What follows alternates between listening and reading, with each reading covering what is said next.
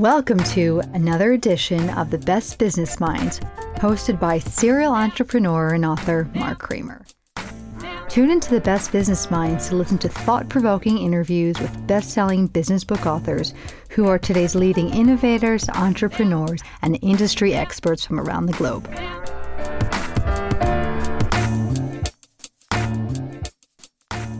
Welcome to another edition of the Best Business Minds, where we interview business book authors and leaders that write thought provoking books. I'm Mark Kramer, a serial entrepreneur who consults with family businesses and entrepreneurs. This is our 118th show. Today's guest is Ben Bensaou, author of Built to Innovate. And as you can tell, uh, Ben is a faculty member at INSEAD uh, in France, which is a phenomenal business school. And we're so thrilled to have you today. So thanks for joining us. Well, good, uh, I suppose, good morning for you. Uh, it's good afternoon for me in France here. And uh, I'm very happy to be on the show. Thank you for inviting me, Mark. Oh, well, it's my pleasure to have you. So let's first talk about your professional background. Give the audience a little bit about your professional background.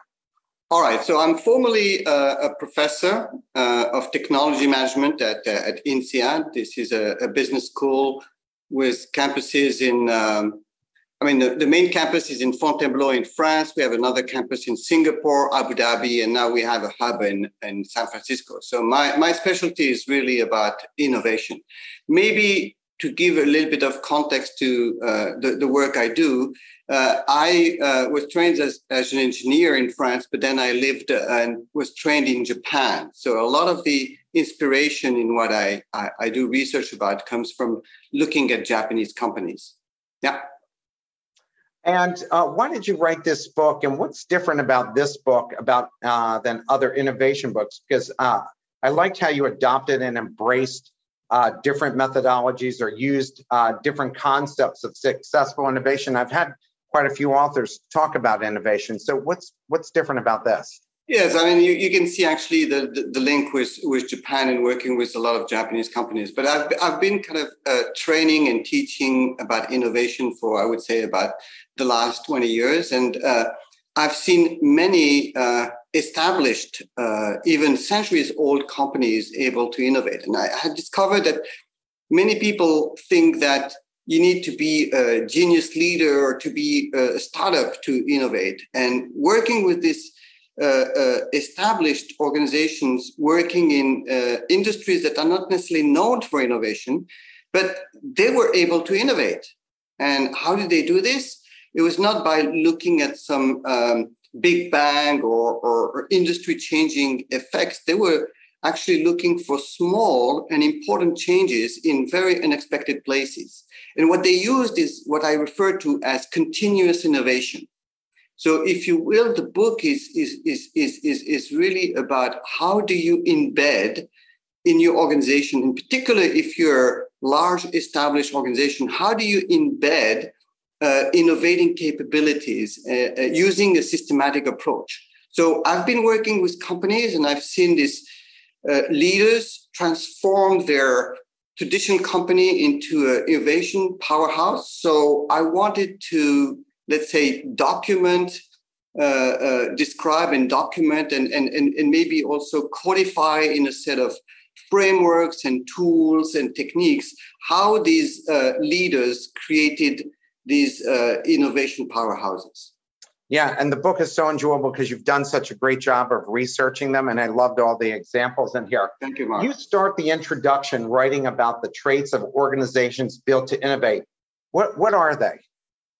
Well, I would say that the the, the, the most important thing is the is about giving permission to everyone to innovate. I mean, as I say, innovation is everybody's business, everyone's business in the organization. And, and these organizations were very innovative because they gave permission, they created an environment, a culture where everyone could innovate. Then they, they, they built this infrastructure, and I can talk about also how they they, they built this um, this organization, this formal, very concrete organization to connect the ideas, the innovators to resources. And I would say another trait of this organization is they are able, again, to um, question themselves. To I, I, I, refer to it as reframing themselves. They they are able to challenge their um, their current assumptions, their shared assumptions, and, and, and renew themselves in some ways. You have a simple seven step innovation process and you teach your clients. Please tell me a little about, about that and how it can work for any size business because we have a lot of um, small entrepreneurial companies that listen to the show and I'm sure they'd like to adapt what you're doing, adopt what you're doing. So, can you talk about that?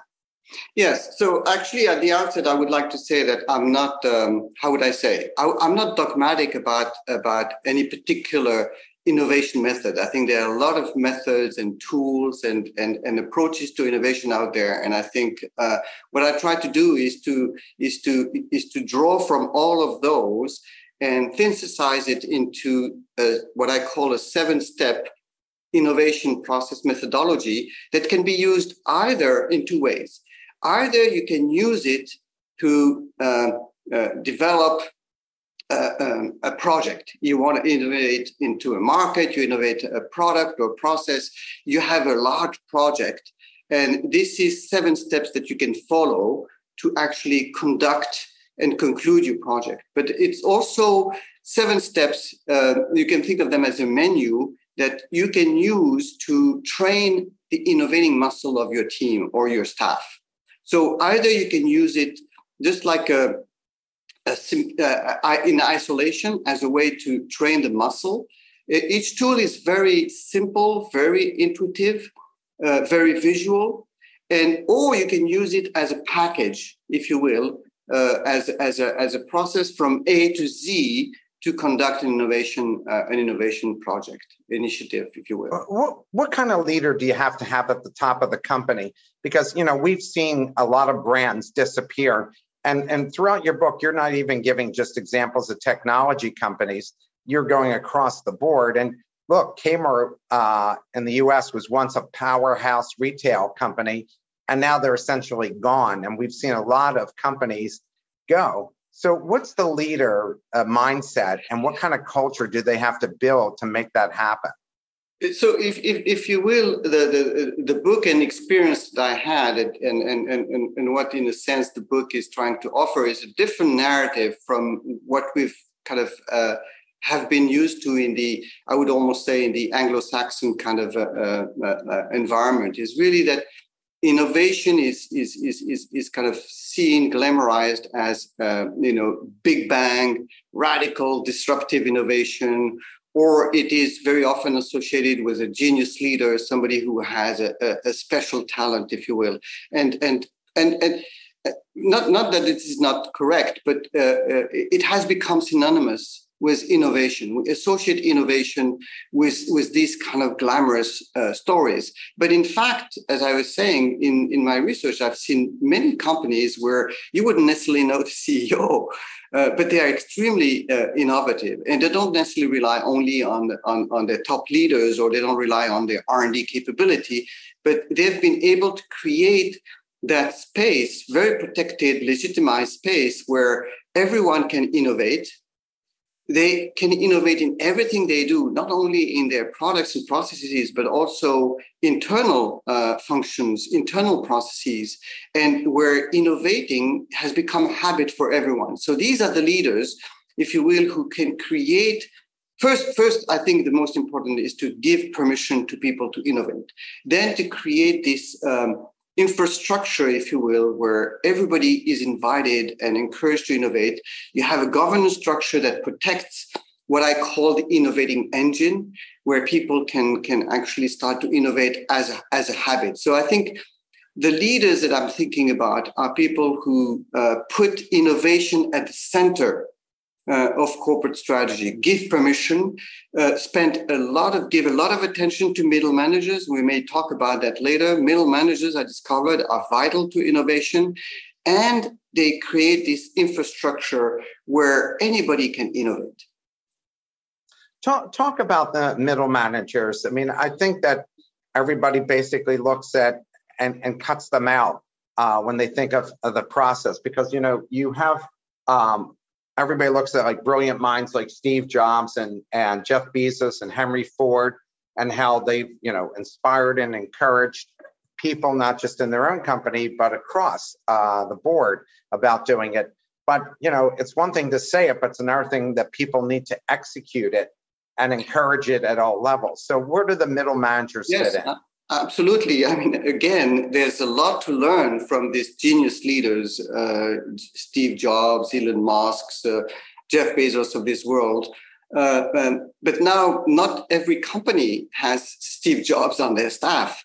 Uh, uh, uh, so this is this is more about recognizing the lessons we learned from these people, but also understanding that everyone can innovate in an organization and and and and and this is the role of the senior leaders to to create that that that framework that that permission where people can innovate but the people who are really critical are the middle managers uh, again senior leaders they they face a very um, uncertain volatile environment so innovation for them is is is is is is essential. They understand this is essential to the survival of the company and they are focused on it as individuals. Similarly, the people who are on the front line, on a daily basis, they meet with customers. They understand their pain points, their dislikes, their wishes. They understand also non customers. For them, uh, innovation is a no brainer. So the people who are really squeezed in the middle with, with, with, in some ways, not this direct pressure external pressure for innovation are the middle managers. And on top of it, these are people who are made responsible for execution. So they're not trained in innovation. Uh, they don't see the urgency of innovation. They don't have incentives for innovation. But I realize that they are central. Without them, innovation doesn't happen.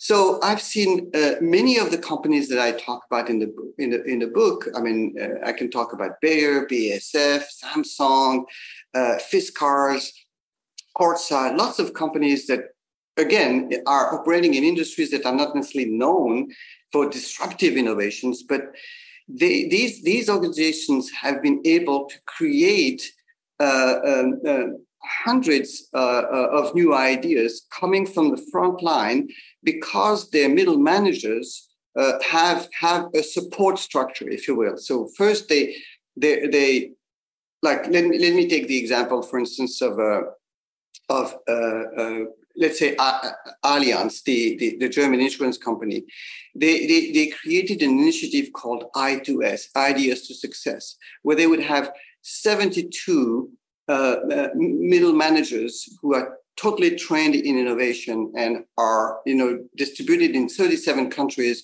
and they took on the job of helping helping and training innovation teams and uh, helping them select the ideas and move them into implementation. So I've seen organization after organization creating this uh, formidable infrastructure to support middle managers because middle managers are not the ones who are going to train uh, uh, uh their people in innovation, but they can have uh, an army of coaches, certified coaches in innovation who can they can rely on as a resource to help their team innovate. So I think this is where uh, I see uh, middle managers play a very central role. Uh, give them a resource they can use because they, they, they don't have the time and the resources to train their people. So you need to give them a central resource uh, uh, an army of coaches that they can rely on, uh, create incentives for them. I mean, Allianz UK, for instance, we're talking about Allianz, they, they, they, they have um, an innovation league table that they publish on a regular basis where they uh, they publish the performance of all their UK uh, divisions in terms of how innovative they are.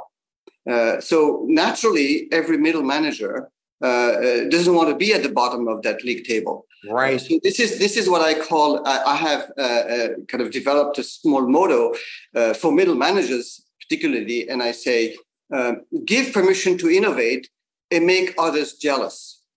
Uh, you, you, you, you may remember the, the motto that we, we typically have for frontline people. don't ask for um, for permission, ask for forgiveness. Right, of course. But on the other hand, if you give permission to people to innovate, they don't have to be uh, uh, asking for forgiveness for anything. Uh, uh, so this is this is the way where middle managers can can actually be incentivized I would say the incentives should be on the middle managers to create a, a, an, an, atmosphere for their teams to innovate rather than put the pressure on the individual innovators, if you will. I, when I ran organizations, I used to have a, a, document that everybody who came up with an idea that we implemented, it would say what the idea was and who suggested it.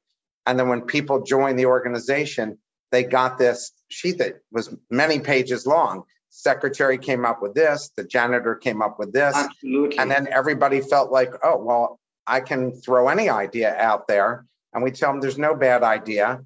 And if we use it, uh, then we would also bonus them uh, based on what the outcome uh, this was. Is, absolutely. This is brilliant. I mean, what I found out is that uh, uh, for people to innovate, they need three things. First, they need to feel that they are able to do it. They're allowed. This is what I call give them permission to innovate. I mean, th- this has to be given in, uh, how would I say, uh, uh, uh sincerely. I mean, you know, people very Absolutely. often realize that if you don't give people permission to innovate, I mean, they're not going to think about it. They, they, they, they, they won't do it. The second thing that is essential is that people need to feel capable. So, which means that they need to be given the tools, the time, the resources, the training to do it. And thirdly, like you're saying, Mark, they need to feel motivated.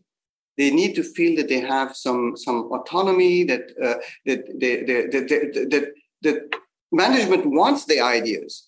If, if they, they don't, I mean, I've seen in many organizations people have lots of ideas, but they don't think that the ideas are wanted.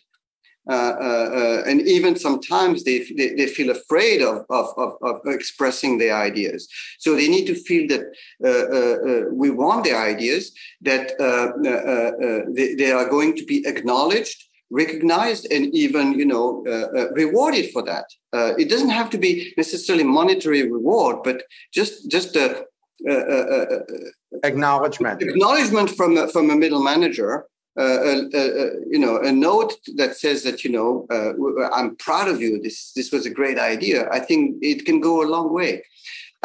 maybe this is a good a good time for me to, to tell you about a story that happened to me. I was talking about Japan, but this is something somebody I trained. I think it was 2000, 2001, 2002. This is a Japanese manager, and and I visited him many times after, and I discovered what he was doing to at his level as a middle manager, change the culture of his team. So he, he had made a very interesting observation. He had realized that when his staff were executing their job, you know, this is, I make a distinction between execution and innovation. Huh? So when people are executing, they're usually executing uh, very structured tasks uh, where there's a procedure, they even can, you know, be measured. This is very observable. So when people execute their task, they know that their boss can understand if they're doing well or not, how well they're performing, because it's observable. But when they are in innovating mode, you cannot observe. I mean, I cannot look at you, Mark, and say, Oh, I think you have an idea. You're hiding it from me. There's no way for me to know. So, what he understood is that when people came to him with an idea, they were taking a risk because they could just stay silent if they wanted to play safe. They could be silent and the boss would never know that they had this brilliant idea. So when they were coming to see him, they were taking a risk. So what he was doing is that each time somebody came to see him, he would always say systematically, thank you. Because he understood that people were taking risks. So an idea was a gift to him. And he noticed by just simply systematically saying thank you each time somebody expressed an idea or, or suggested something in a meeting, he would, he would systematically uh, you know, encourage the person, say thank you. And then he started to see a flood of, of ideas coming to him. People were, were understood that he wanted their ideas and that he was thankful for them. I think it's so important to be authentic and that that you're sincere about wanting them. But I felt was really important to show everybody that we actually implemented it and told and complimented the person in front of the entire group. I mean, I one time had a janitor that the I was the chief operating officer and the CEO said, "Are you a moron? Why would you listen to the janitor?" And so he went on vacation and I implemented the janitor's idea and it made us $150,000.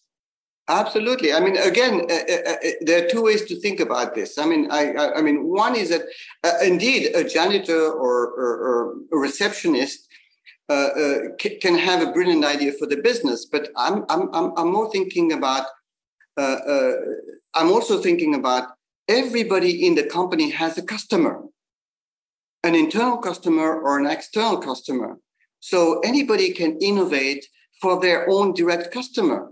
Right. So the janitor can innovate in his in, in his or her job the same way that the receptionist can innovate in his or her job and by inviting them to innovate by giving them the tools and the resources to innovate they are strengthening their muscle and by doing this with everybody you are building up the innovating capability of the organization and out of this mass of ideas that that come on on a regular basis, you might have a brilliant idea that that that wins a lot of uh, you know revenues for the company. But for me, it's more a question of building the muscle of the whole organization by leveraging the capabilities of everyone. Number one, we know that everyone has uh, creative capabilities. Uh, uh most of the time, people they come to work, they don't. Ex- they don't think that their, their innovative creativity is, is, is desired, so they switched off. They simply switched off. But they go home, they go to their community, and suddenly they do all sorts of creative stuff. So why don't we uh, uh, leverage this capability that exists in everybody? And as I said again, Mark, everybody has a customer. So if they can think of a new idea that creates value for that customer and for the company, however small that idea is, I mean, it's it's it, it's all good, isn't it? Yeah, without question. you should be using all your assets, everybody's experiences, and diversity. So, what stops great companies from interview uh, innovating? My theory is when number crunchers, you know, the finance guys get involved and take over non-financial service type businesses that it's basically over. I mean, there's no interest in making long-term investments what's your thoughts on that? What did you see? Yeah, I think uh, I mean it's the same in the same line, and my thinking is really this notion that uh, uh, in many, many people think that innovation will come from uh, from senior leaders or from uh, you know R and D or new product development. Is as if like there are some people within the company whose job and specialty is to innovate, and then everybody else they they're there simply to execute. So uh, and, I, I, very often when I train people, when I work with companies, I, ask the question, and many people don't. First, they don't think that they're creative, even though they they are very very creative indeed, but they don't think it's their job. And I think this is this is really this notion that many i'm talking about established companies i mean startups is a different story but many established companies are, are have been built and developed into uh, formidable execution machines, if you will. And people think that 99%, if not 100% of their job is to execute. So I think the innovative companies that, uh, that I researched and I, I featured in the book are companies that have been able to create, I mean, systematically create uh, a, a, a, a protected, fully legitimized, fully organized space where again anybody can innovate. You can innovate they can innovate in everything the, company does. Uh, and and and where everybody uh, is involved in some innovating activity on a regular basis it doesn't have to be you know i mean we know about the companies that give 15% of time double time at gore or you know 3m but this could happen for everyone everyone in the company should be involved in some form of innovating activity, but that's that that that space should be protected, fully legitimized, and organized. And this is what I call the innovating engine, if you will, the innovation engine. Well, I, I was going to ask you about that. Yeah. You talk about the execution and the innovation engines. How do they complement each? How do they complement each other, and well, how does somebody implement that? I, I think we've, we've, we've, we've, we've, we've heard of the concept uh, over many years. I mean, it's called ambidextrous organization. People talk about execution, exploration. Uh, uh, uh yeah, I call it explore, uh, uh, execution versus innovating. So, if you will, change is clearly for many organizations a constant. This is this is not an exception. So, these organizations and their leaders, their managers, uh, they, they, have to to excel at two uh, uh, activity, two set of activities, somewhat kind of contradictory, but but essential. On the one hand, they have to execute today's strategy. They have to develop, design, deliver uh, the, the, the, the products and services that customers are expecting. Uh, and this is this is the the responsibility of what I call the execution. This is the job of execution, and and and and and managers around the world spend their lifetime trying to excel at that. But at the same time, these organizations and managers they have to to to imagine the uh, the strategy tomorrow strategy and the organization of tomorrow and and and, and help make it happen.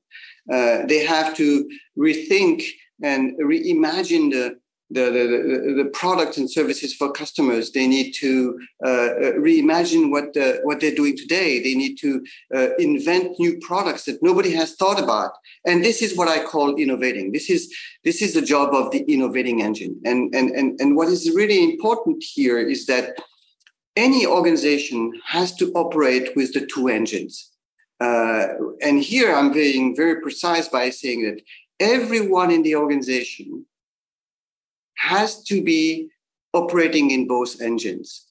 Maybe for many people, it's maybe 90%, 95% of their time in execution, but they should be getting involved on a regular basis. And this is the role, by the way, of middle managers to actually overlook this innovating engine, making sure that on a regular basis, everybody gets a chance to be involved in some form innovating capability as a way to, to build the innovating muscle of everyone in the organization. Uh, so this is this is how these two engines exist. So there's a the execution engine for today's strategy, the innovating engine that prepares the innovation of the future. And you can see how the innovating engine feeds new ideas and new products for the execution engine to implement. And this is kind of this cycle between this interaction between the two, where again, I insist, everybody is involved. It's not like saying we outsource innovation to R&D or to new product development or to, to some genius. Everybody is involved in it because as I said before, you can be innovating in every aspect of your business. So you talk about this. You said, why is it important to shift from the supplier side view of customer view when building your innovation engine? Okay, yeah. So this is this is interesting. When people are in execution, if you if you pay attention, very often people are in some uh, what I call a problem solving mode right? Uh, execution is, is, is very often about uh, putting a team of typically specialists, and, and the specialists are brought together to try to solve a problem, whether it is designing, delivering, or, or marketing, or selling a product to a customer. But it is very often uh, what I call a problem solving task, which is a very convergent uh, cognitive process, if you will. So it's about finding the optimal solution. So you bring the best people to do that. But when you're innovating, this is not about problem solving. This is what I call about problem problem finding. It's about finding new problems to, fall, to solve for the customer, new pain points, new desires, new dreams to, to solve for the, the new customers, for the, for, for the customers. And I also uh, pay attention to non-customers. So this is a completely diversion process. So this is the distinction I make when when you are in innovating mode, the focus is the customer. Uh, it is fundamentally about trying to understand the life of the customer, trying to understand their jobs to be done what is it that they're trying to accomplish and and and and, and find out about the dislikes the likes the wishes the desires so this is this is why it's important to uh, uh, do the muscle training, if you will. The muscle training is about how everyone has this capability of switching.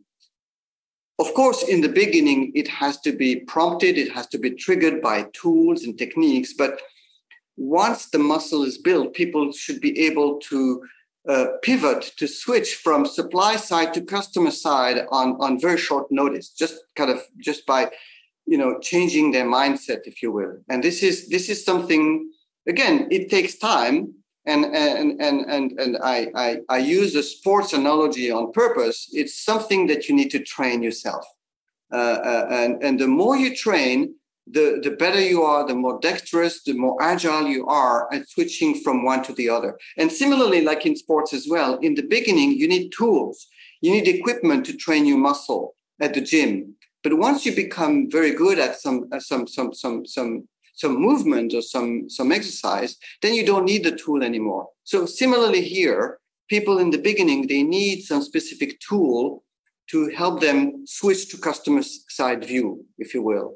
Uh, but once they know how to do it, they can do it, uh, you know, without thinking. Very often, without thinking about it. Here's a question from the audience. Have you found that there's a formula or certain consistent components for successful innovation?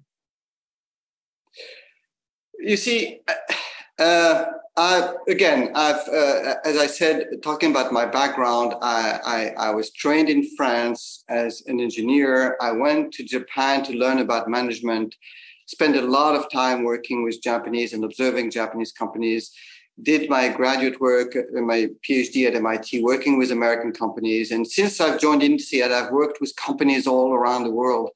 And I don't necessarily am a strong believer of a silver bullet of one way of doing things, but it's more a question of, again, when we talk about innovation, I think everybody has a contribution to make. As I was saying, senior leaders have a role to play, middle managers have a role to play, frontline people are, are, you know, very often where the ideas come from because they are the ones confronting customers and non-customers. So I don't, I don't think there's any consistent, um, uh, uh, you know, one kind of uh, silver bullet or one formula but uh, at least what I try to explain in the book is that you need you need to kind of uh, create create a formal space for innovation to happen. That's that's that's what I found was in common with all of these organizations, and they had different ways of creating this. I mean, uh, I can I can I can give the example of of, of, of the way Bayer created a governance structure for that, but they all have these things in common. First, they created a space and a formal organization for it. Uh, uh, uh, they created a governance structure for it. They created uh, uh, processes for innovating. So I refer to them as the creating process, the integration process, and the reframing process. And more importantly, is that everybody was involved. It was not, and, and, and, in some cases, it was a, a top down initiative uh, where it started from leaders who wanted to create a, an innovation initiative and, and, and they built from top down an infrastructure that pushed you know the, the new the new approach the new kind of behavior down the, the organization. I found other organizations where it was mostly uh, initiatives that came from the front line and then middle managers trying to give them space and it kind of escalated to the top. So there's there's many different ways to to to to, to get there. And i think uh, uh, as you, you, you notice, Mark, I, I, I refer to uh, uh, organizations that operate in, in, in, in all sorts of, of, of industries. So, uh, uh, and it's not the usual suspects. I'm not talking about, you know, the high, the big tech, you know, the, the, high tech companies or the entertainment companies. I have, I have examples of companies that operate in the cement business, in the tire business, in, in the chemical business. These are not necessarily uh, Uh, industries that are known for innovation. So the formula that will work in, in one industry might not work in another. But but but but I, I told you the pattern. The pattern was really about. It, it, it, it may sound strange what I'm going to say, but what I found these companies do very well is that they took innovate innovating. I can explain what's the difference between innovation and innovating, but they took innovating seriously And when sometimes CEOs ask me, what, what can I do to help build a culture of innovation? I say, just take it seriously. If you take it seriously, things will follow. Um, another question from the audience. In your experience, what causes the death of an innovative culture? Oh, is is fear. I would say is is is is, is fear. Once once the front line um, uh, is is afraid of um, of expressing the ideas, uh, they then then then then the, the worst you can do. I think uh, uh again, I'm not talking about startups or or, or, a genius leader starting a completely disruptive idea that's a different issue. I mean then the issue is not innovation is execution and implementation that you were talking about mark you know? So this is this is a very different uh, uh, set of problems. But but if you want to build a culture of innovation i think uh, if you if you don't trust the people anymore if they don't feel safe uh, uh, expressing the ideas, bringing the ideas, and, and, and, and feeling that this is something that is wanted, that they have a safe, um, uh, they have a way to channel their ideas. I mean, again, there are some very specific uh, uh, ways to do that. Maybe this is a uh, again, I don't want to jump the gun, but I, I, I mean, I can give you the example of, of, of I mean, yeah let me let me take this one uh, yeah uh, no, please this company this company is german company people might know it's called bayer it's yeah, of course. From, yeah, pharmacology and life sciences uh, company. So this is this is a company, of course, as you say, most people know. It's it's it's a company that has a, a, a long history of of uh, R and D and scientific achievements.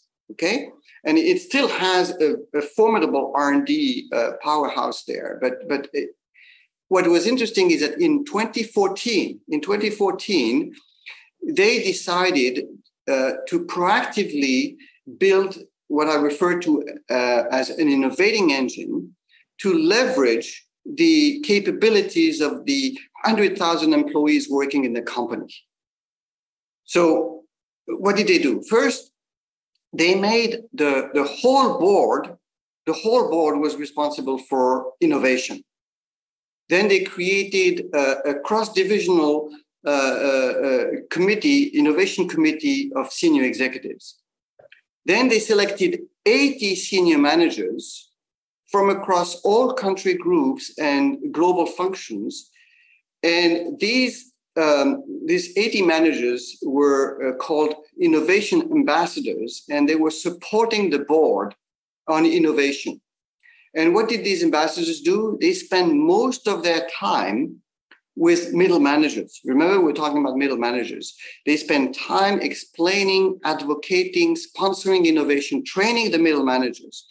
And as I said earlier, they did something really interesting. They created this formidable infrastructure for them. They uh, they they trained and certified a thousand innovation coaches who were then kind of uh, uh, you know uh, activated across the world. So this is for the middle managers, and then for the frontline, they created uh, a platform, a digital platform called WeSolve. So this is a digital platform where any employee within the company uh, who is struggling with um, you know, uh, uh, you know, a, a pr- problem, dealing with a problem with a customer or internal process or whatever, can post can post the, the, the, the problem on the platform, and and and and and and anybody in the company can propose an idea or a solution for that problem. So this is open to everybody, independent of your training, of your function, or your, your hierarchical role. You can propose a solution. Now, Uh, at any one time, they have more than 200 challenges posted on the platform. And, and they were showing to me the, the statistics. They have 40,000 people since its creation of WeSolve, 40,000 people participated in the platform. But Mark, the most amazing statistics they showed me was that they, they told me that two-third, two-third of the best solutions for the problems that were posted, two-thirds of the solutions came from a a, a, a, department or functional unit different from the one where the idea was posted. I, I, think this is fantastic. It shows you that they were able to systematically create this, this, this. I, mean, this is, is a governance structure, an infrastructure where everybody gets involved. So this is this is the kind of the of, of, of engine that I'm talking about, if you will. This is very structured with people with clear tasks and responsibilities, reporting lines, new functions like you know the the coaches. I, I re- usually refer this to the the I coaching. So I I saw the same pattern uh, at Samsung. I saw the same pattern at BASF. Same pattern at uh, at Allianz, where these organizations created a central unit where they would uh, bring some of the brightest people to be trained in the newest te- techniques in innovation. And then they would participate in training and coaching people in all the businesses. And what was really interesting to me mark is that i've seen some of these companies once the um, the uh, how would i say the new thinking the new tools were um, uh, absorbed by the organization, they would actually disband that unit because it became it became part of the culture. In fact, uh, like you know, like in the case of BASF now, some of the techniques that these uh, trained coaches were teaching to people are part of the initiation process for any new employee. Any new employee gets into a, a, you know development training process and innovation is included in it. So they've institutionalized this as part of absolutely. Of- that's that's exactly the word. They, they completely institutionalized it. And they don't need this uh, special organization that was used in some cases for 10 15 years to jumpstart the engine. But once the engine is started you just need to make sure that you maintain it and that you keep keep going. You know i said earlier that uh, I don't. I'm not dogmatic about techniques. You know, some some some some some people like uh, like blue ocean strategy. Some others like design thinking. Some others, you know, use uh, lean lean startup. I'm, I'm not dogmatic. As a matter of fact, I I believe that uh, uh, organizations should, on a regular basis, expose people to to new techniques because there's a diminishing return in innovation once you use the same approach uh, you, you, you, more and more likely not to find new ideas because you, you know, it becomes second nature to you. So you need to kind of uh, refresh with new, new techniques. Yeah. So we have another question from the audience. how can small businesses, how uh, small businesses can innovate when there's no middle management? How important is the middle management for innovation? And you don't have actually, a middle management. I would say that that uh, I mean small small uh, businesses or or uh, for that matter, uh, uh, uh, at least the way I would understand it, or or startups, the advantage they have is that b- because they're small. Everybody is, is getting involved with customers. The problem, really, why we need middle manager and to revive and to uh, uh, stimulate middle manager is really when you have large organizations where middle manager is completely disconnected from the customer. But but I would say that in in small businesses, I think everybody is very close to the customer. So I, I don't think middle uh, having middle managers not kind of uh, understanding or promoting innovation is not an issue anymore because everybody is exposed to you know customers and and, and non-customers so, another question from the audience Can you please expand on innovating versus innovation? Okay. Can you talk about that in the book? Yes, I, I, I, I talk about it. And this, this again came from my, my experience. I mean, it's, it's almost 20 years teaching and, and, and, and, and, and training and, and, and consulting with companies. And, and one thing I had noticed quite early on is that whenever people were sent to, let's call it an innovation uh, training program, uh, I noticed that even the word, the word innovation, uh, and here again, uh, I refer to it as a noun, the, the noun innovation tends to be very intimidating. Uh, and people coming to an innovation training program, they have this funny expectation that um, this feeling that when they go back after the training, their boss is going to expect them to come up with uh, with a new product or, a, a, a, a, brilliant idea that is going to disrupt the industry. And, and, and I thought that that in itself, this expectation or this creates a lot of anxiety and fear. But then again, uh, of course, it started completely accidentally. I started to refer not to innovation, but tell people we were here to learn how to innovate.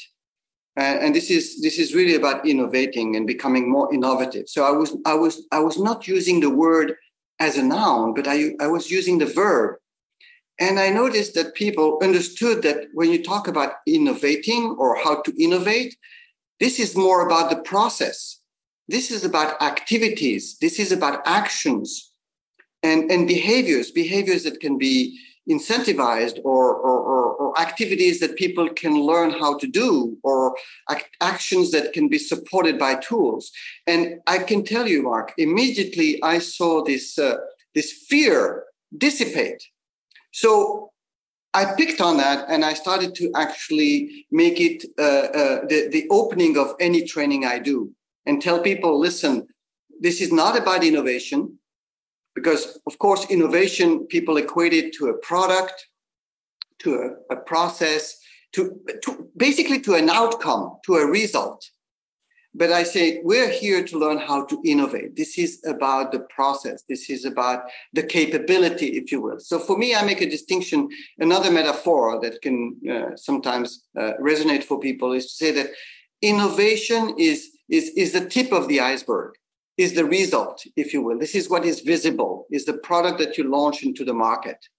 And when we talk about innovating, in particular, innovating capabilities, it is what is under the water level of the iceberg, this, this big mass, this collective capability. You know, uh, uh, Linda Hill at Harvard called it collective genius. It is about the collective genius, how you can leverage the capability and the processes that uh, that build this um, generate these ideas and out of those ideas maybe you will have an innovation.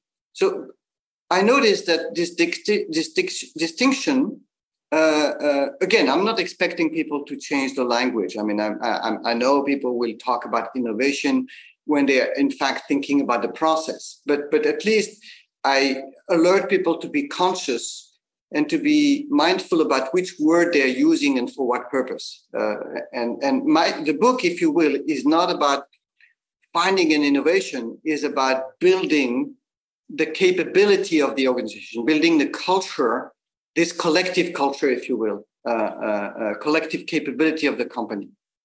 And you see that is as soon as you you put the onus on uh, the uh, the capability, then the, the KPI is different.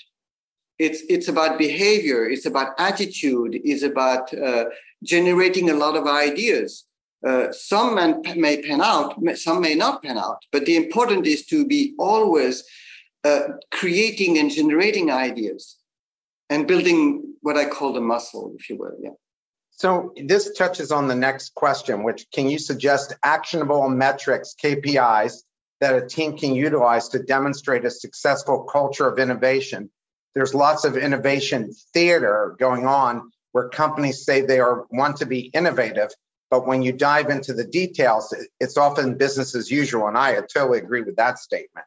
Absolutely, absolutely, I agree with that. So I think one, of course, it's it's it's it's a shortcut is to is is to measure the outcome. You know, how many ideas are being implemented. But I think we already know that uh, you know if you try to measure the outcome people will try to to to, to behave uh, uh, in a certain way to just kind of you know uh, show show outcome. I think it, i'm more interested in behavioral control is to is to is to look at the behavior of people. Uh, i think what would be uh, more in, important is uh, uh, how, how, how many how many times a year people would have been involved in some innovating activity. It can be it can be as as simple as being uh, part of a cross-disciplinary team on a project launched by another division, but to be to be to be participating as the representative of one's division or function, uh, it, it, can be how much time you know how many times have you spent with with with with a, with a customer a real customer in, in not in in execution mode but in innovating mode listening uh, and i come, can come back to it later listening to the voice of the customer but also maybe listening to what i call the silence of the customer or, or, or learning from non-customers and reporting back to the organization. So i think it's more about getting involved in activities. Uh, uh, you know, if, if if if I were to use a sports analogy, there's there's one thing which is about uh, qualifying for the Olympics, and this would be the outcome, if you will. This is the uh, innovation when you have a, a, a, project that succeeds and generates a lot of uh, revenues for the organization, and then there's the other one, which is how many times did you go to training? How many reps have you done in, in, in, in your training uh, uh, how many times you've gone to innovation training and and and and how many ideas have you proposed? I mean uh, just just counting the number of ideas and and and uh, you know how would say acknowledging and even rewarding people for submitting ideas or or, or being um, a positive contributor to innovation, I think, is, is the way you can measure culture. I mean, you don't measure culture the same way uh, that you would measure, if you will, uh, uh, uh, you know, outcome, if you will. So this is more about behavior. This is more about attitude. It is more about uh, uh, language, also what kind of language you use and how you, how agile you are at switching between between supply side and customer side view. So, Ben, I've got a question for you regarding yeah. the pandemic. How's innovation changed because of the pandemic? And also, we're seeing a lot of people do not want to come back and work at the office. They've gotten used to working at home and uh, they prefer it, especially in the 21 to 35 year olds. You constantly hear um, people saying at the top that it's hard to get these people to come back to work. So, how's that going to change innovation and how did the pandemic impact innovation? Yeah, what, think, what are think, we looking at in the future? Yeah, I mean, one one way is clear is that the pandemic, just like other other other forces out there, are have created a lot of stress for companies and and created even more so an urgency to innovate and a need to innovate. So, in a sense. The, the necessity to innovate uh, uh, might have increased with the pandemic rather than uh, than decreased. Maybe maybe maybe comparatively more increased. But uh, I I think that um, again there, will certainly be uh, new alternatives to. Uh, maybe before I explain uh, what I'm thinking, I can I can I can uh, reemphasize the notion that innovating innovation is about the customer right is about about typically I, I i separate this in three things one is listening to the the voice of the customer you know, and and and there it requires uh, special skill. It requires to to learn how to uh, listen with empathy, uh, switch from uh, what we, usually people in companies in execution mode they use a, a, a tell mode or, or, or even a sell mode, and and when you try to listen to the voice of the customer, you have to switch into a listen mode, and and and and, and learning how to listen um, uh, with empathy is very difficult. Uh, it, I mean, it, it, there are tools and techniques to learn how to do this, but this is a skill. The second thing that is important uh, vis-a-vis the customer is to listen to the silence of the customer.